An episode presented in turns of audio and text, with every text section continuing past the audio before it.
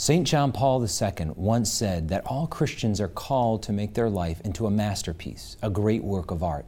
What does that mean, and how does prayer help us answer that call? Join us today as we explore the call to holiness and the role of prayer in our daily lives with Matt Leonard, author of Prayer Works Getting a Grip on Catholic Spirituality. I'm Michael Hernon, Vice President of Advancement at Franciscan University in Steubenville, Ohio, and you're watching Franciscan University Presents. Stay with us.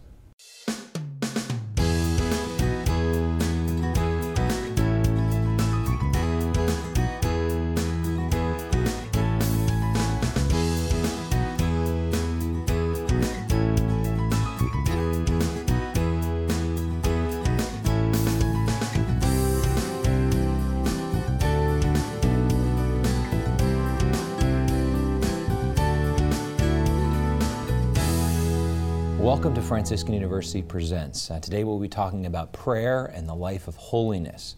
I'm your host, Michael Hernon, Vice President of Advancement here at Franciscan University. I'm joined here in our studios by our regular panelist, Dr. Regis Martin, Professor of Systematic Theology here at Franciscan University, Dr. Scott Hahn, the, who holds the Father Michael Scanlon Chair in Biblical Theology and the New Evangelization, and our special guest, Matt Leonard. Matt's the Executive Director of the St. Paul Center. You're a speaker and author.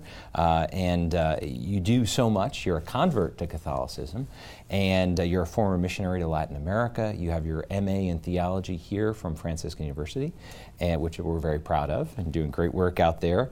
Uh, you're no stranger to radio and TV, especially to EWTN, and you're the host of the Journey Through Scripture video series, which is which is fabulous. And uh, you're an author of two different books. The Art of Living as a Catholic, Louder Than Words, and the most recent, uh, Prayer Works, Getting a Grip on Catholic Spirituality. Uh, it is great to have you here on the program. You have five children and live here in Steubenville, Ohio. So, welcome to the program. Thank you very much for having me, Mike. Yeah, so we're talking about holiness in, in the lives of Catholics as well as a life of prayer.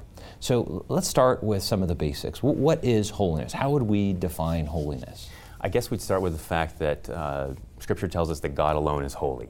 So any growth in holiness that we have uh, is really as a result of how closely attached we are to Jesus Christ. Okay. And uh, holiness looks different in, in different people as well. So, you know, look at Scott and Regis. They, they look different. Both of them are seeking holiness, right? You Neither of us is very close. but it looks different in different people. But really, it boils down to how close are you living to Jesus Christ? Because He's the fount of holiness. Uh, so, so is that what the church says? I mean, what does the church call holiness? Is there a definition or a description that you, you kind of a go-to description for the church? I, I guess technically speaking, you'd say that uh, how closely do we conform our own wills to Jesus Christ? Okay. And but again, uh, it, it manifests itself in different ways, I think, in different people because we have our own individual characteristics. Okay. But it, it all stems from Jesus Christ. You know, a, a century ago, a famous book was written by a German theologian, Rudolf Otto, The Idea of the Holy.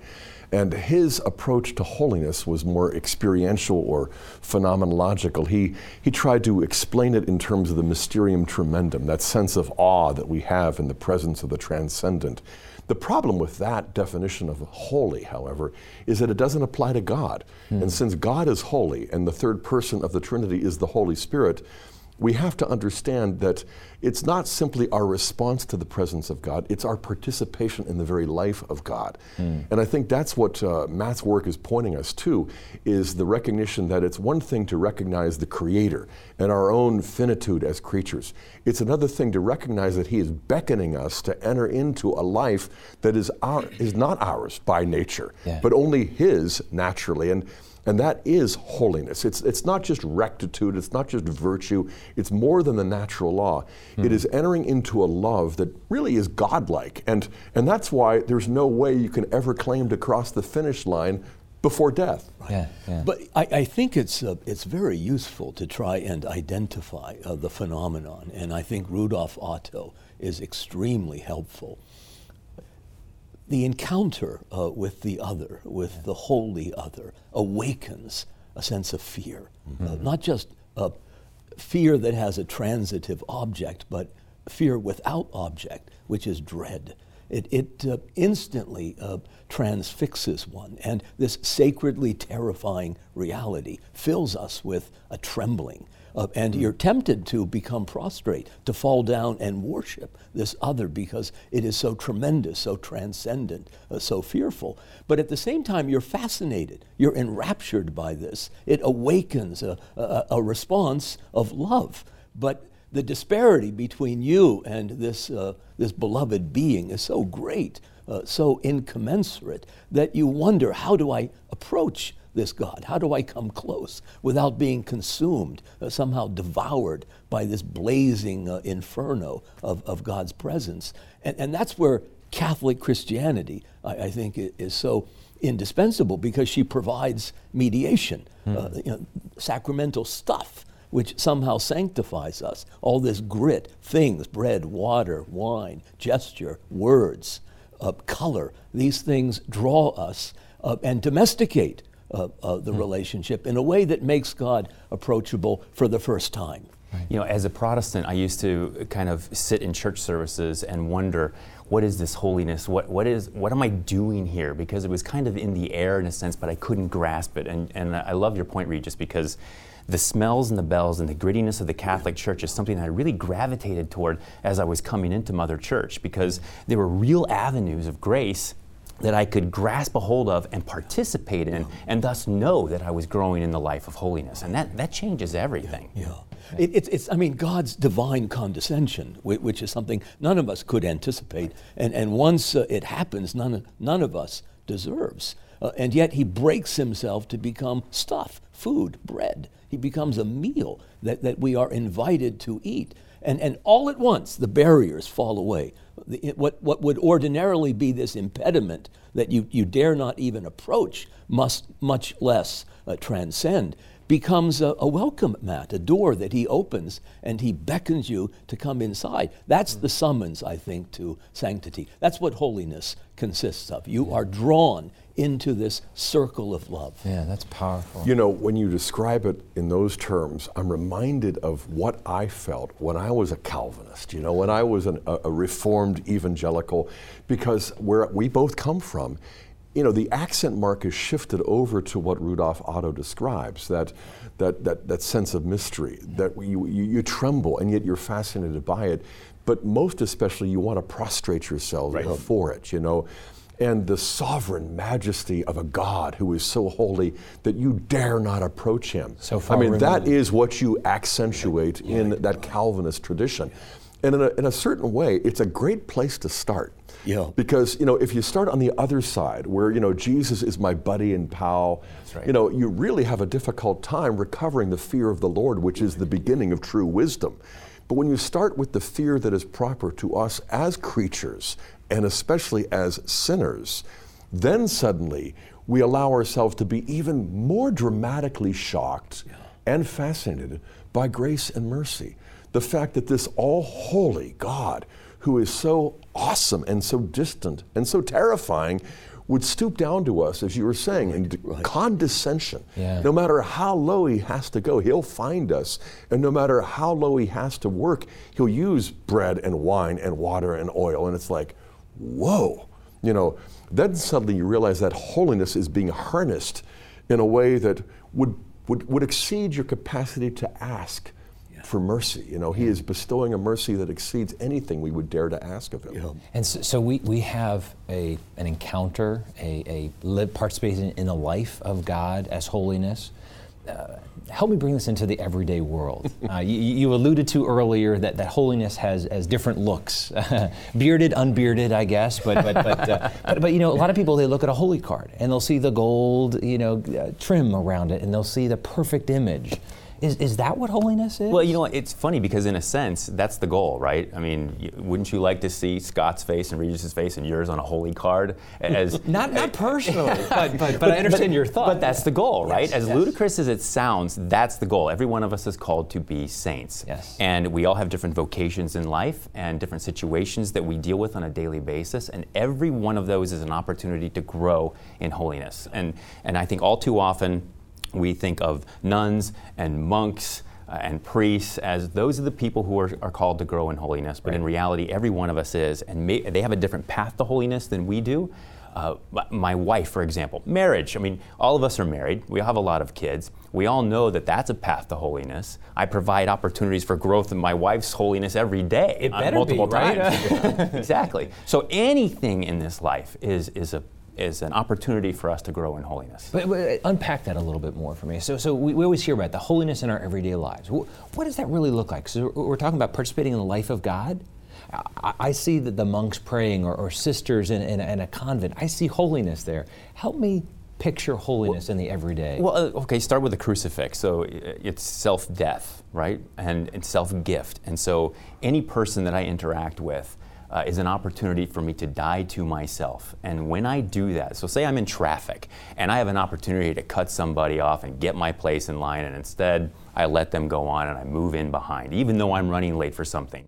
That's death to self. Yeah. I'm offering myself up for that person in a really banal way, in a sense, but it's a growth in holiness because I'm putting them first. Okay. That's what it's about. One reminder I think would be appropriate, though, because you know the holy is not merely the humanitarian. Right. Uh, True. So, what is it that enables our little deeds done with lots of love to really be holy? It's baptism. Yeah. You know, it's the fact that we have been inserted into the life of God. And, and, and because of that, we have become saints, and we're called to perfect that.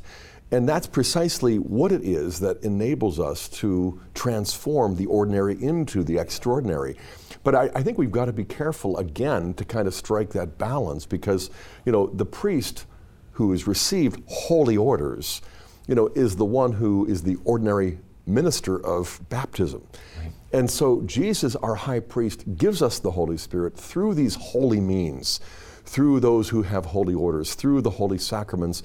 And, and, this extraordinary grace is precisely what then endows the ordinary, mundane, humdrum with a capacity that it would not otherwise possess apart from God stooping down and endowing us with these means. But then pick up right where you leave you, off. You can't emphasize enough, I think, the importance of baptism because mm. that's indispensable. Yeah. Right. That's foundational, uh, the sine qua non. Without it, you can't sustain a life of grace. And it's not just an insertion into his life, but into his death.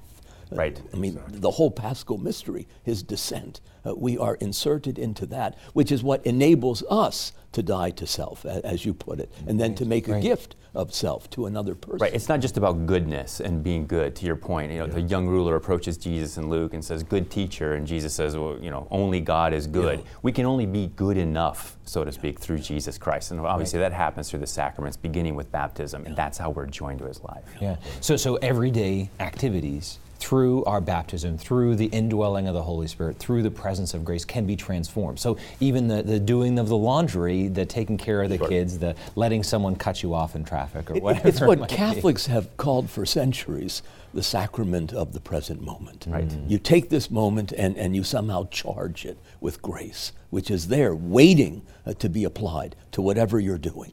Uh, and, and this outward doing uh, is somehow inwardly informed by this movement of the Spirit, this, this secret from God who fills you with His life, His love, and that's what empowers you to be another Christ.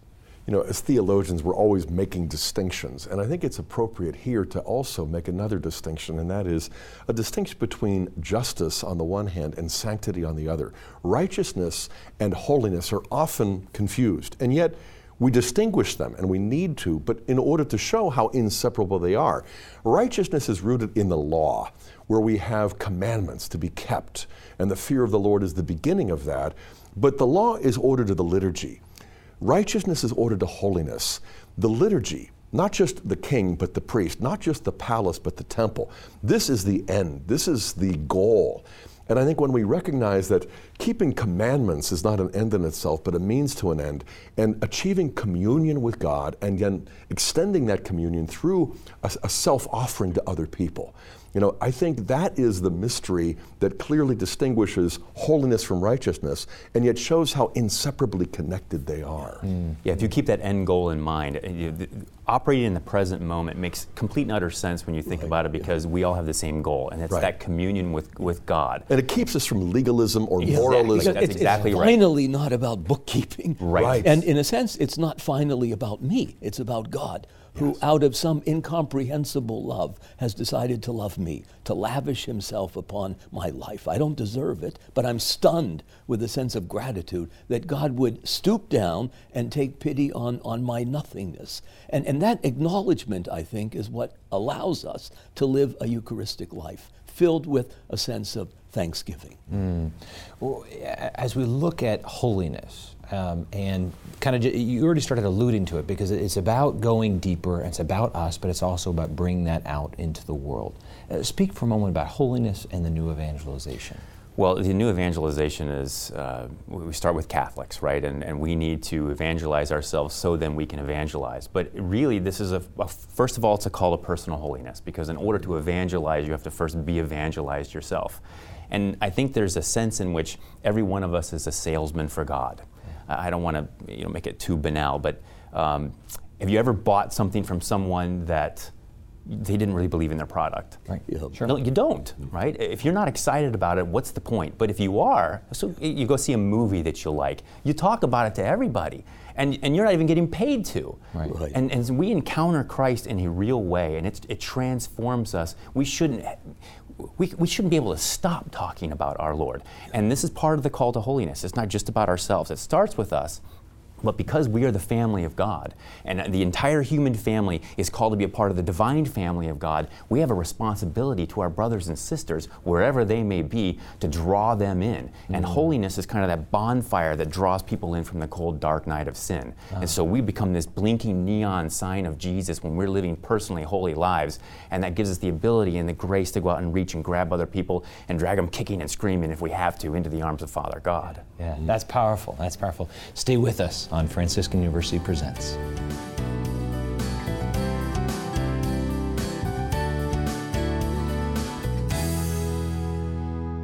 To be holy, I see as striving for Christ. Um, to be holy is to love as Christ asked us to love and as he showed us. When I think of holiness, I'd really think of that Mother Teresa quote about, you know, it's not doing great things, it's doing small things with great love. And it's those little things day in and day out, you know, the little acts of kindness, you know, the things you do when you're by yourself.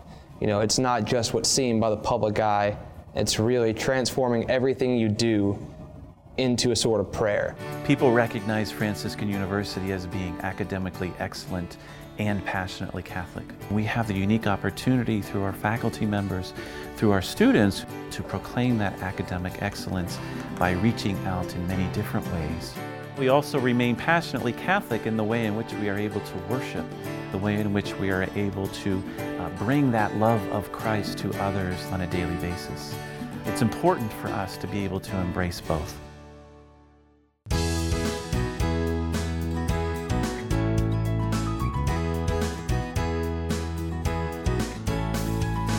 Welcome back to Franciscan University Presents. We've been talking about holiness and prayer with author and speaker Matt Leonard. He's the author of the new book, uh, Prayer Works Getting a Grip on Catholic Spirituality.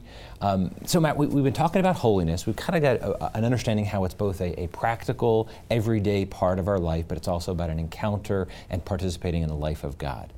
Um, Regis alluded to it earlier about the sacraments, but, but how do the sacraments help us grow in holiness? W- what does that look like in our, our call to holiness? Well, they're the ordinary means that, that Christ extends grace, right? He, this is how we get saved, so to speak, uh, is through the sacraments, and it's the, the real channels of grace. And so they impart to us something that's objective that then is supposed to empower us to grow in holiness. And it's a participation. So God gives us something, and then we're supposed to act based right. on that, yep. that grace that He gives us. And, and it's, it's an interesting paradox because anything we do obviously comes from God.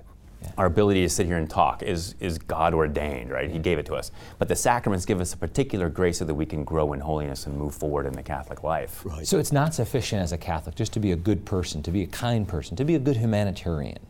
Well, I think Matt's point is this is how you become good by virtue of sacramental life. You plug in to that sacramental system, although it's not a system, uh, it, right. it's a whole ambiance, a, a theater of, of life, it's a setting, uh, it, it's a drama. Uh, th- this is where you encounter God. And, and it unfolds in these seven very privileged uh, channels of grace. I mean, the Penny Catechism, I think, puts it pretty plainly an outward sign instituted by Christ to give grace, to yeah. communicate God's own life. Yeah. I mean, the, the disproportion, I, I think, is pretty startling. God's life is somehow communicated through something utterly pedestrian and, and prosaic, a piece of bread, you know, a glass of wine, uh, transubstantiated into his body and blood, soul, and divinity. I mean, it, it's, it's, it, it's, Emily Dickinson has this great line. She says, Life is so startling that it leaves scarcely any time for another occupation. Uh, it, it seems to me that when you see the sacraments, you are so startled by what you see. The reality is so fraught with the life of heaven that you don't have time to be distracted by anything else. And, and the church, I think, wants to entice us, galvanize us into a life of sacramentality so that everything is steeped, soaked, literally, in the blood of the Lamb. There's no escape. It's a world. You know, it's significant, I think, that you start off by saying, You alone are holy. God alone is holy. We aren't. We don't start off being holy. We can only begin being holy through baptism. But when you go and look at the Old Testament and compare it to the New, you can see on the one hand that, you know, Aaron, even after helping them build the golden calf, is consecrated and ordained and invested with the liturgical powers to be the high priest, and on his forehead is holy to the Lord. You know, not because he himself has become a saint. In fact, nobody anywhere in the Old Testament is ever referred to as a saint. Yeah. And that's significant. I mean, after the incarnation, Moses and Elijah participate in the transfiguration, but the only reference in the Hebrew Bible to the saints is the vision of the future in Daniel 7, where the saints of the Most High begin to share what the Son of Man alone accomplishes. So the objective reality of holiness is only God's, and then He gives it to us, but He does so not through anything that is intrinsic to us, but what is purely extrinsic, and that is the sacraments. Yeah. You know, what's so beautiful, though, is how it is we subjectively conform ourselves to the objective holiness. You know, St. Therese, the little way, to me, is sort of like she was trying to, you know, for a few years as a teenager, do great things for God. I want to be a missionary and a martyr until she realized that that holy way that the martyrs have trod is just no way she can do it. And so she realized, I'm just going to settle for my weaknesses. I'm going to accept your mercy. And then all of a sudden she realized that, the tolerating this sister who irked her to no end, you know, after she dies, you find out that that sister thought that she was Teresa's favorite. You know, that way of experiencing the love of God in the, as you've said, the humdrum and the mundane, that to me is the surprising, in fact, shocking way that we really conform ourselves to that which is so intrinsically other, God, divine. Well, we also think of it as something, we, we, get too isolated, I think, in our own little world. And, and I think to both of your points, you, you talk about the drama and you talk about the Old Testament and plugging into this story that's unfolding. Yeah, yeah. That's really the key because this is this is a drama that started in the garden and is going is moving forward and it's playing out right now. This isn't over and done with in sacred scripture. And so all of these moments that we are participating in, joined to the body of Christ, are not just affecting us, but they're playing a part in salvation history. And that's something that we have to keep in mind because yeah. we're all joined together. That's right. Yeah. That's right. Chesterton has a great line. He says, I, I love this about God that he takes such an interest in his minor characters. we're, in, we're, in, this play, scripted by a divine playwright, God. He's the author. But he's also the main character, he's the protagonist. He's in the story himself. And, and to the degree we anneal ourselves to Him, we're part of, of, of the movement, the orchestration of that story. And that's a pretty exalted uh, status uh, for God to confer. It, it makes us really special. We have a part yeah. to play that's much greater than our potty little selves. Yeah. That point needs to penetrate our souls because he didn't just script the play. He's the main character and he's active in all of the lives of the minor characters because that's what translates you know, the, the, the theory of holiness into the practice of prayer. Uh, because we can talk about holiness, we can even strive to be holiness, but we'll never get close apart from that conversation that prayer is. And although it's never easy, it's always powerful, and especially sometimes when it's the hardest of all. Yeah. And, and I think that's the translation of the sacramental holiness that is so objective into the personal experience of our own weakness, which is so subjective, because that's where God meets us. Yeah. And, and that's what surprises me, at least, the most about prayer that I don't have to kind of conjure it up. I don't have to work myself into a, a holy state, a spiritual frenzy. It's like I just have to turn to Him and realize He's already there. Right. Yeah, it's yeah. also the converse of that fear you were talking about before, where we used to start and you, are trembling before Almighty God. yeah. But prayer is that relationship that we have with God. And so we approach Him as a Father. And that's where we really start to understand who we are vis a vis God. And we are His children. And He loves us. And, and, that's what's so beautiful about this. In, in the sacraments, there is a kind of tension that we have to preserve. And it, it can snap I, I, think, in one of two ways. On the one hand, you can make the sacraments so utterly magical, so vertical, that you've got a deus ex machina, God popping out of the machine. Uh, and and that, that, of course, is, is, is superstition, rank superstition, and we want to avoid that. But the other extreme is a kind of horizontalism, in which, at the end of the day, we're celebrating ourselves. It's what we do. Right. right. I mean, there has to be that complementarity. God takes the initiative, which is unheard of, undeserved, but we have to respond to it. And we're invited to cooperate, to concert our will with His will, and the results our salvation history. Yeah. So, so we have the sacraments. They often are, admonished to frequent the sacraments, and, and those sacraments that we can frequent are the Eucharist and confession. And then we, those are all prayers. These are, you've often talked about the, those, those sacraments. When we look at, at, particularly at confession, which often sometimes just gets uh, pushed to the side, uh, how do we make a good confession, and how does that really change the life of grace, change our life of holiness? Is there any thoughts you have as you look forward at a confession. Um, just because there, there's opportunities for grace there that abound. Yeah, I think we can all identify with the prodigal son uh, as far as this goes. And you know, here you have him. Uh, he spurns his father and he goes off and he squanders everything. And then he gets to this point where he's like, I'm going to die if I don't go home. And so he goes back and he throws himself in the, the arms of his father. What I find interesting about the story is he doesn't have perfect contrition. He's not totally sorry for his sins and everything that he's done. He's going back because of fear of death. And I think all too often that's kind of what moves us into the mm, confessional. Right. So, you know, we have to be sorry for our sins and we state them and we do our penance and all the rest of it. But how often do we go into the confessional out of pure love for offending, you know, we've offended you, God? Right. And that's the attitude I think we have to develop for confession. Yeah. And that's the grace that confession gives us, too. Mm-hmm. So it helps us start to live that life of love that we were talking about, not just fear. It, it is very comforting, though, to know that that motivation, that purity of yes. intention, uh, is not necessary. It, it would be helpful, and that's what we move towards. But in the absence of that, it's not as if God says, okay, I'm not here, I'm out of here. Uh, right. You're still a sinner. I'm not right. going to shrive you at all. I mean, that was Luther's uh, hang up, that this is the repentance of the gallows, and it's just no good. It's inauthentic. Uh, that, that's balderdash. God will accept us on practically any terms. Yeah. We're desperate to be made whole, maybe because we don't want to go to hell. That is enough for now, attrition. Later on, I can purify the motive, and pretty soon you become, uh, you, you, you, shine like the sun. But right now, there are a lot of dark spots. And you see that in the story, too, because the father then throws the feast yeah. for the son right, and right. welcomes him in because his grace is making up for what's lacking in his child. It, it's so really about the father. On, yeah, it's say, about the father. It is. It's, it I'm so glad it's more dependent on the father than it is on us. and our, you know, Let me fine tune the description, too, because when you said he threw himself into the arms of the father, you know, it's more like the father. Right. You know, yeah, he runs out to him. It, it's more as though that the, the, the, the son is rehearsing his lines. You know, it's true.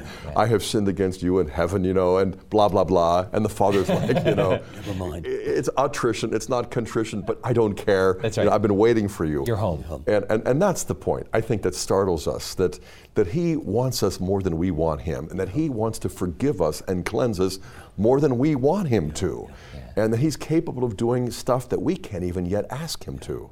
Yeah. You know, Pascal, in, in that sublime uh, uh, encounter he had with Christ, uh, Jesus says to him, uh, Blaise, I have loved you more ardently than you have loved your sins. Mm-hmm. Uh, and, and that he melts, he, it just dissolves in tears as a result of that. This sudden blinding awareness that God has been looking for me. I mean, Pascal says, I mean, Jesus says, you, you would not, um, you would, I, I have found you, and you would not have found me except that you were looking for me. The search is the discovery. I mean, sanctity is the process. The, the effort to be better is itself evidence of having become better. I mean, this is why we go to confession more than once. That's right. Yeah. yeah Provision yeah. is made for repeated falls. Yeah. Uh, so I want to switch in our, our last uh, few moments here in this segment.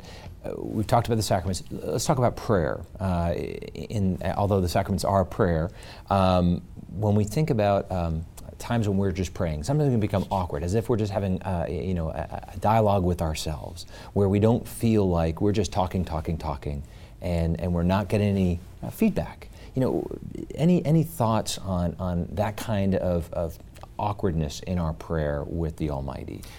Yeah, I think that um, this is one of the beauties, I think, of the way that I was raised in the, in the Protestant world is that I was taught at a young age to develop a facility for talking to God. And when I came into the church, I realized we had these beautiful set prayers that could express things in a way that I never could in a million years. And I oftentimes fall back on them. And so, uh, this is one of the things that I encourage people to do is to talk. You think about talking to God as if you're talking to another person. Now, oftentimes we use this imagery of God, of, of, a father, and maybe we don't have a great relationship with our father. Maybe that uh, contributes to the awkwardness of our conversation with Father God.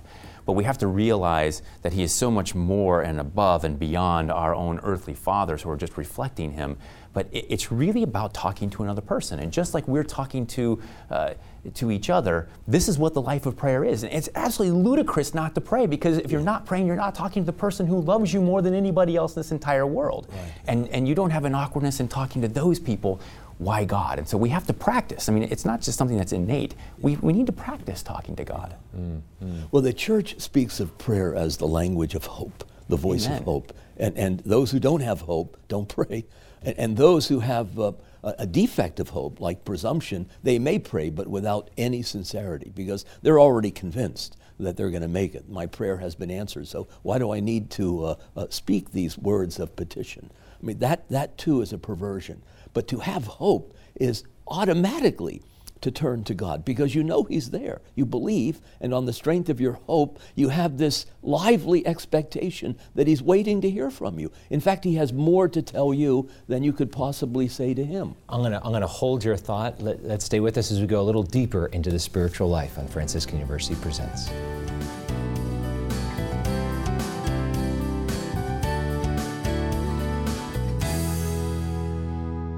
Uh, well, I'm part of the prodigal son's household, and that's a staple in our, our covenant is confession and forgiveness. I think is one of our biggest uh, virtues that we have, because as the prodigal son returns to his father, you know he's always forgiven, no matter how many times he sins. If you ask any member of the prodigal son's return household, you know all of us really are big on confession because it shows us God's mercy and that no matter what you do, no matter what mistakes you make, He understands and He's willing to accept you in open arms. Explore the treasures of your Catholic heritage on a Franciscan University pilgrimage. Led by inspiring spiritual directors, you'll walk in the footsteps of saints and martyrs in the Holy Land, Poland, France, and Italy, and you'll deepen your love for Jesus Christ through daily Mass, confession, prayer, and the joy of Christian fellowship. Let Franciscan University lead you on a pilgrimage of faith. Find out more at franciscan.edu/pilgrimages.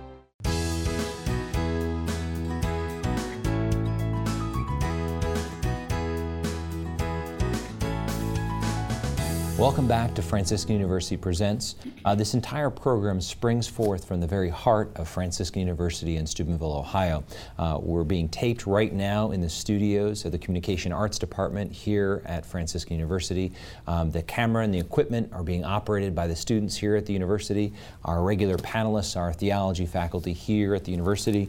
Um, and Matt, you're an alum of the university. I am. Um, so it, it is great to be talking to you about prayer and about holiness. Um, uh, we want to go a little deeper into uh, the spirituality, the spiritual life uh, of the church. Um, you go through what you call the, this, the, the um, traditional stages of the spiritual life. Help us understand what those really are and what, why it matters to us. The three stages are uh, the purgative, the illuminative, and the unitive ways. And really, these are just the traditional stages of the growth of a person. Uh, I think Aquinas puts it in terms of, of human growth. So, uh, from infancy into adolescence and then into adulthood for the spiritual life. And they're kind of like a a spiritual GPS, a, a, you are here map. You know, when you yeah, stop yeah, at the roadside, and you, you, look up and you say, "This is how, how far am I doing?" Exactly. How are you doing in the spiritual life? And that's right. why they're so important. So while we have the mass and we have the other sacraments and we have prayer, those are kind of the vehicle, but they travel a particular road. And the three stages of the spiritual life are that path that we travel in order to get to God. Give me the three stages again. The purgative, the illuminative, and the unitive ways. Excellent. And the purgative is kind of the, it's like when you get healthy and people kind of purge themselves of their diseases. And that's the movement of the soul out of mortal sin into a state of grace. And so we're getting rid of the sin and the vice. So preparing yourself. Exactly. But I mean, they're not hermetically sealed. It's not as if, okay, Correct. I've done the purgative. Check, you're next? off. Yeah, there's no line you cross, right? Yeah, that's an important point because I think a lot of times, you know, when you use the analogy of the map or the GPS, it's like, okay, am I, am I in Ohio, West Virginia, Pennsylvania? That's right. That's right. And the, and the fact is, the spiritual life is a messy thing. Yeah, and so there are elements of all three at every stage of your life. And so you really need a spiritual director. You know, self diagnosis is a dangerous enterprise when it comes to physical health, but I think even more when it comes to our spiritual well being. So going to confession regularly, but allowing yourself to really be known by your confessor. And getting spiritual direction, I think, is sort of a sine qua non. Without that, you really shouldn't be going into this, well, let me speculate as to where I am, what spiritual state. You know, it's true. You know, St. Uh, Teresa of Avila describes her in her mansions. You know, she says they're not linear, they, these seven right. interior castles, right. that they're arranged, you know, here, there, and everywhere, and you kind of move through them as you're moving toward God. I think the value of, of having the, at least talking about it as a map or yep. and describing the spiritual life isn't for self diagnosis, but for the recognition that we're supposed to mature. And that the that's Catholic the key. Life, right, that's it. And it's not a free for all in the Catholic spiritual life. We are moving toward an objective and we have to travel to And there's there. a purpose for all of this. So, right. so we yes. talked about it as the purgative and then the, the, the illuminative. And the illuminative is what? The illuminative is um, it, it, it's, uh, it's that growth in love. So after you've kind of moved past almost kind of the fear factor that we were talking about before, you're moving into a, a, a, not the the show. Oh, oh, okay. sorry, sorry. You know, I, I think a, beyond a, a marvelous yes. example of this would be the Mass. Uh, you have the purgative uh, state at the beginning. And then you have Scripture, which illumines, I, I think, the interior life. Uh, and then, of course, communion. I mean, that's supposed to be a unitive experience. Right. I mean, Eliot has this great line in the quartets I had the experience, but missed the meaning. But I return uh, to that meaning so that I can revisit the experience. I'm flooded with a grace that I didn't appreciate at the time. How many of us have had sort of distracted communions? Mm-hmm. You, have just taken God, uh, right. you know, the Lord of the universe. You're flooded with His presence, and you're utterly oblivious to this. I mean, that. I mean, you need to be purged again. Yeah, yeah. I, I think another way of thinking of this is in Scripture. You have Torah, law at Sinai.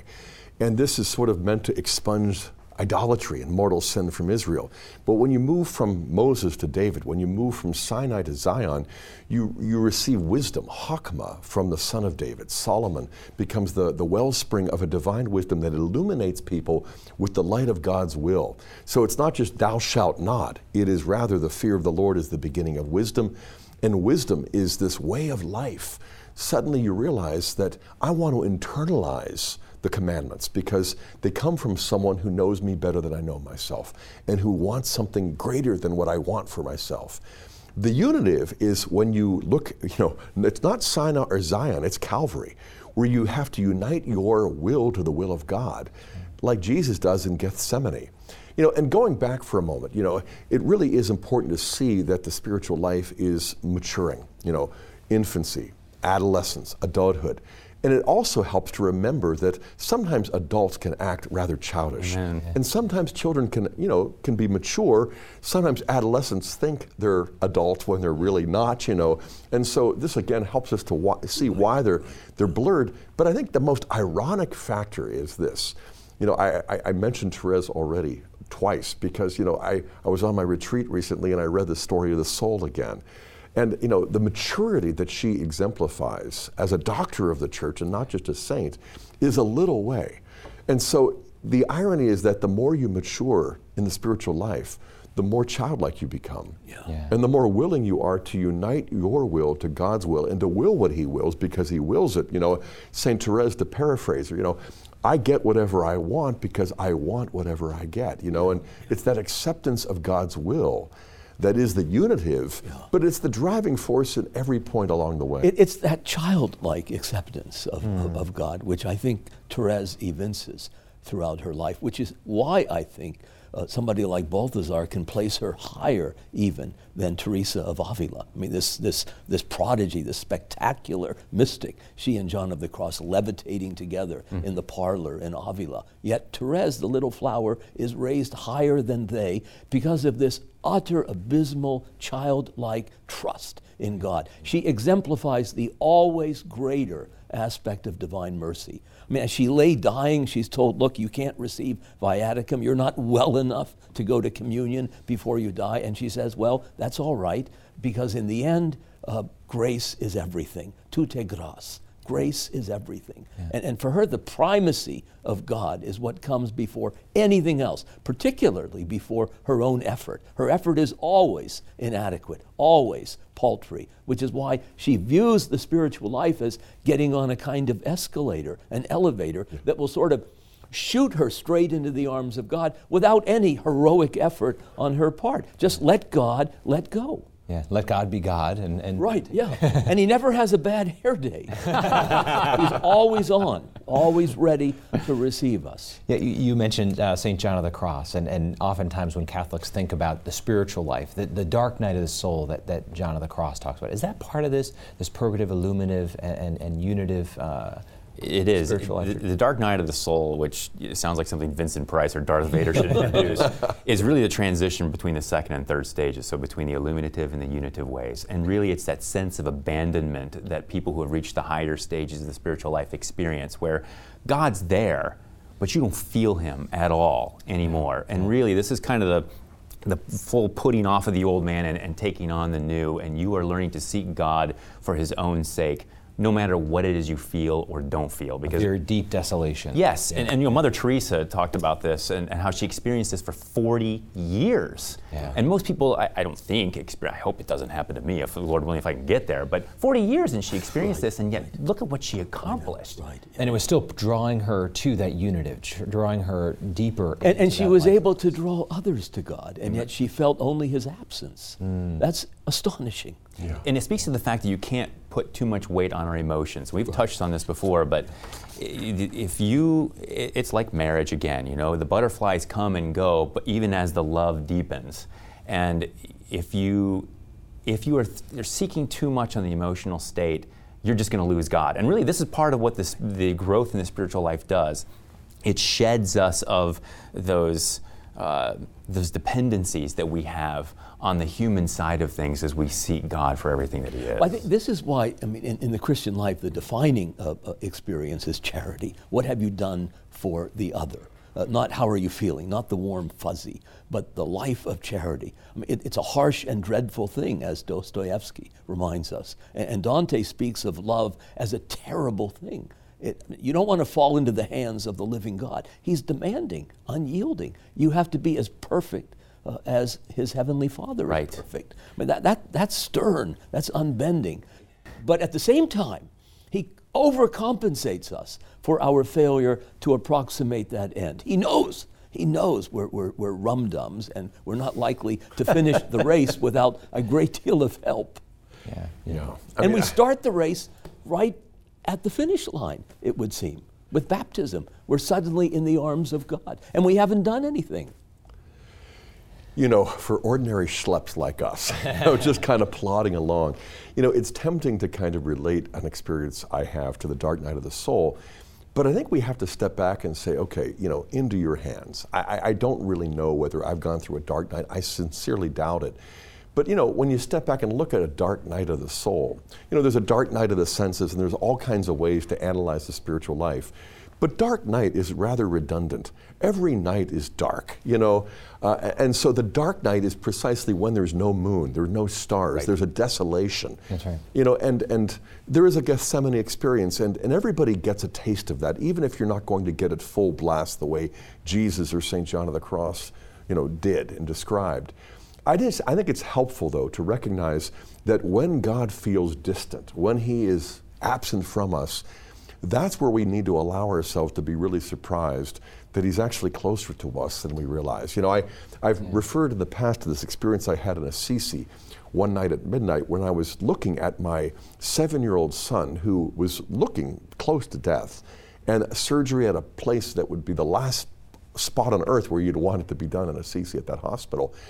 And I, I, I fell to my knees and I asked the Lord for help, and He was like, What are you afraid of? And then, what, what, are you, what am I afraid of? You know, out at port, and two and a half hours later, I realized that He seemed so distant, so absent, yet He and the angels and the saints were closer to me than I was to Joe, than I was to myself. And time and again since then, I have discovered that in my fears and you know in that sense of like where are you it's it's dark it's nighttime you know that's when in our weakness his strength is made perfect and our prayer is too even if we're not suddenly praying in, in tongues or praying in some ecstasy I, I think in our stammering god is speaking through the spirit in our sighs and moans Well, that, that's what Jesus told Pascal that memorable night.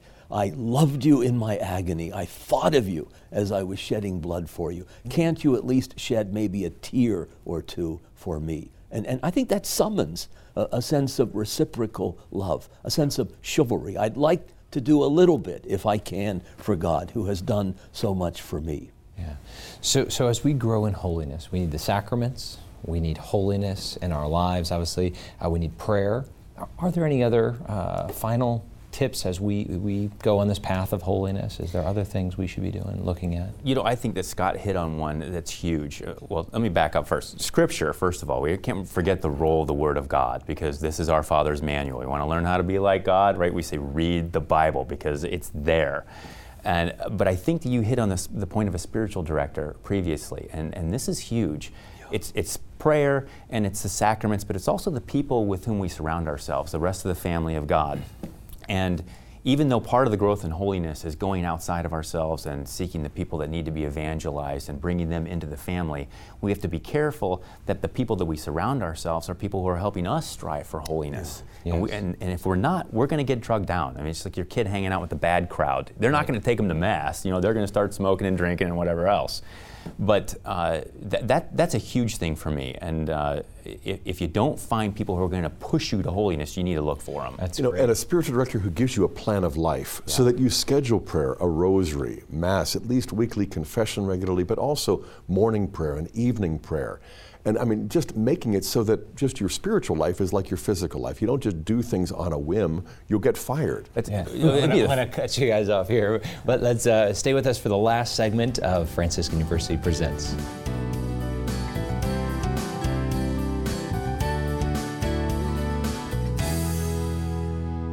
One way I stay close to Jesus is through meditating upon his life. And when I sit in the chapel, I just let him take my mind where he wants it to be. I think what's most important is to find a spiritual director so that he can kind of help you get through any kind of concerns or problems that you have. And here at Franciscan University, we have abundance of that, so we're very blessed. Study online, on campus, or both in graduate programs for working adults at Franciscan University of Steubenville. Advance your career with the ethical approach to management you'll find in our MBA. Bring online learning to life through our Masters in Education. Prepare for advanced practice nursing with our Masters in Nursing. Check franciscan.edu or call 800 783 6220.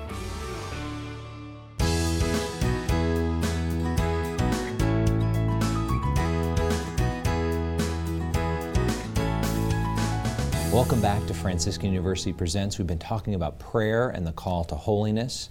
Uh, this is our final segment. Uh, Regis, could you start us off? Yeah, I, I have a couple of things, but, but first I wanted to thank Matthew for coming and for these two marvelous books. Uh, uh, I've known you for a long time, not terribly well, but I knew you as a student, and at one time you were holding time cards on the other side of the set. Uh, I didn't realize that you had grown so tall, uh, and uh, very impressive. Uh, and these books are splendid, and I hope uh, I hope they receive a lot of attention.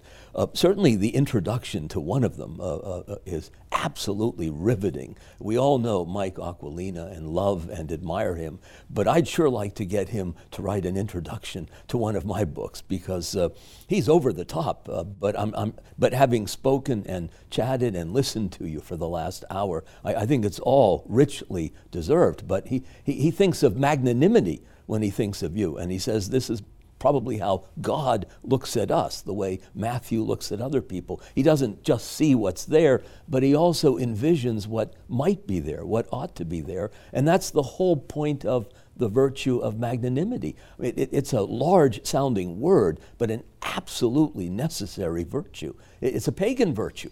And Christianity did not disavow it, but deepened and baptized it. It simply means a hunger for greatness, a summons to sanctity. You aspire after great things. What could be greater than becoming holy, becoming a friend of God, and being drawn into his life?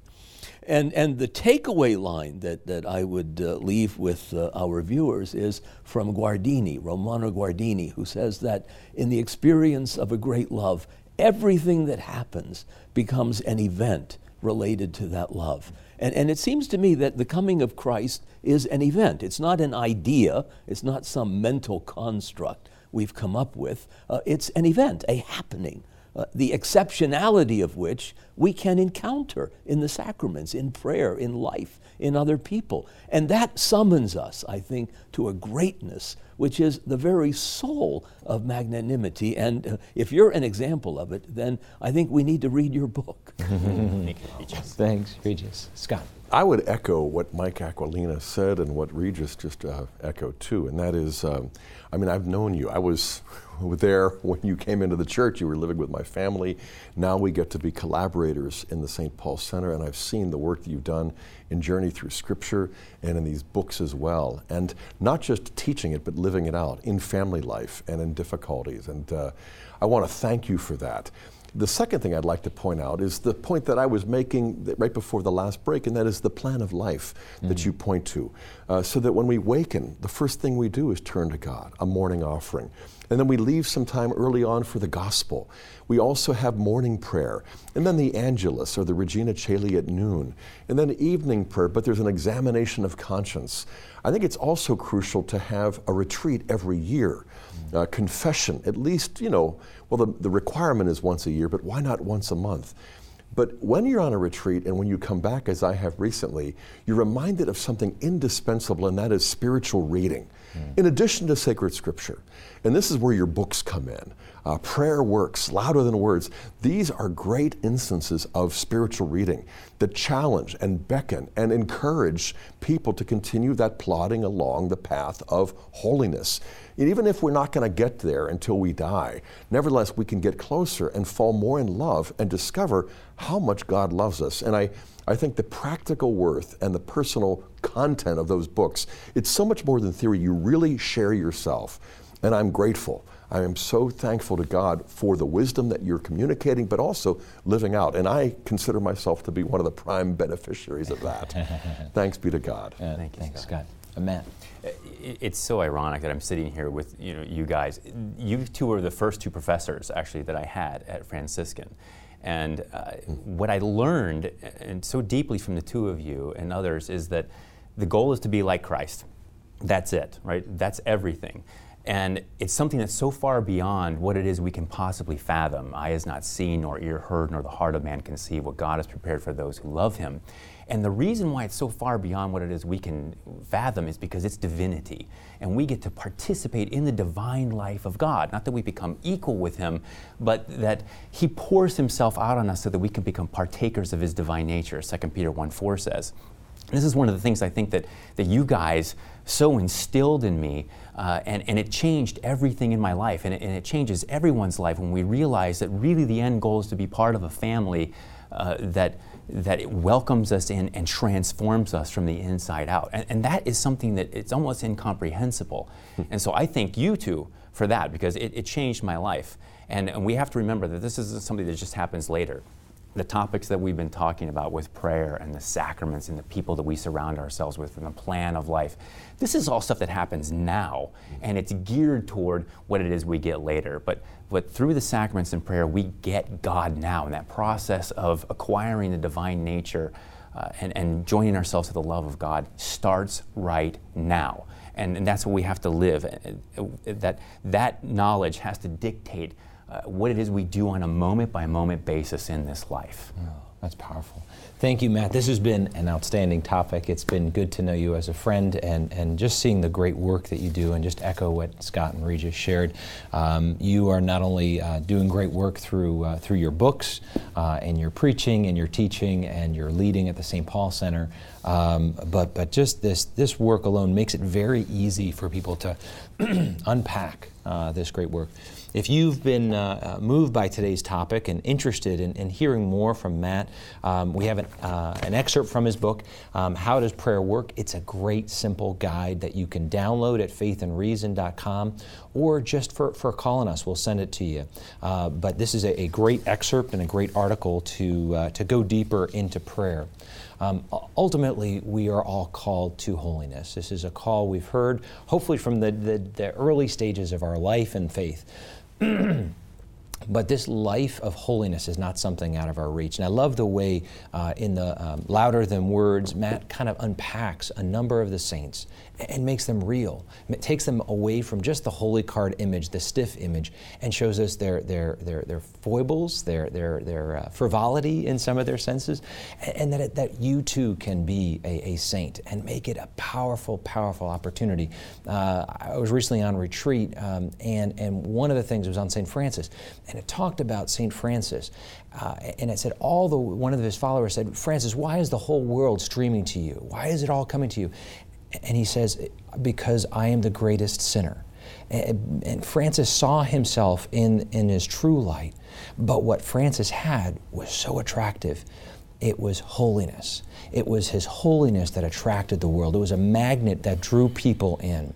And we will definitely catch more uh, than beating them over the head with the truth by the attractiveness of the life that we live. So, so go deep into your prayer and sacramental life. All the admonitions and encouragements that Scott and others have shared here, just go deeper into your life of faith, and our world will be transformed, and you will all be like St. Francis, and the whole world will be captivated and drawn to us.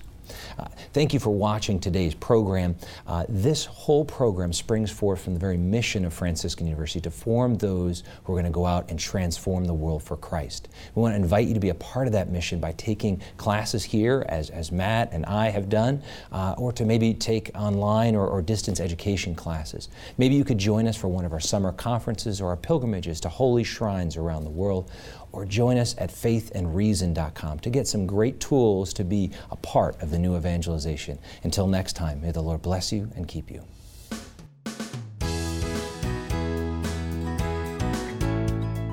To download the free handout on today's topic, go to faithandreason.com.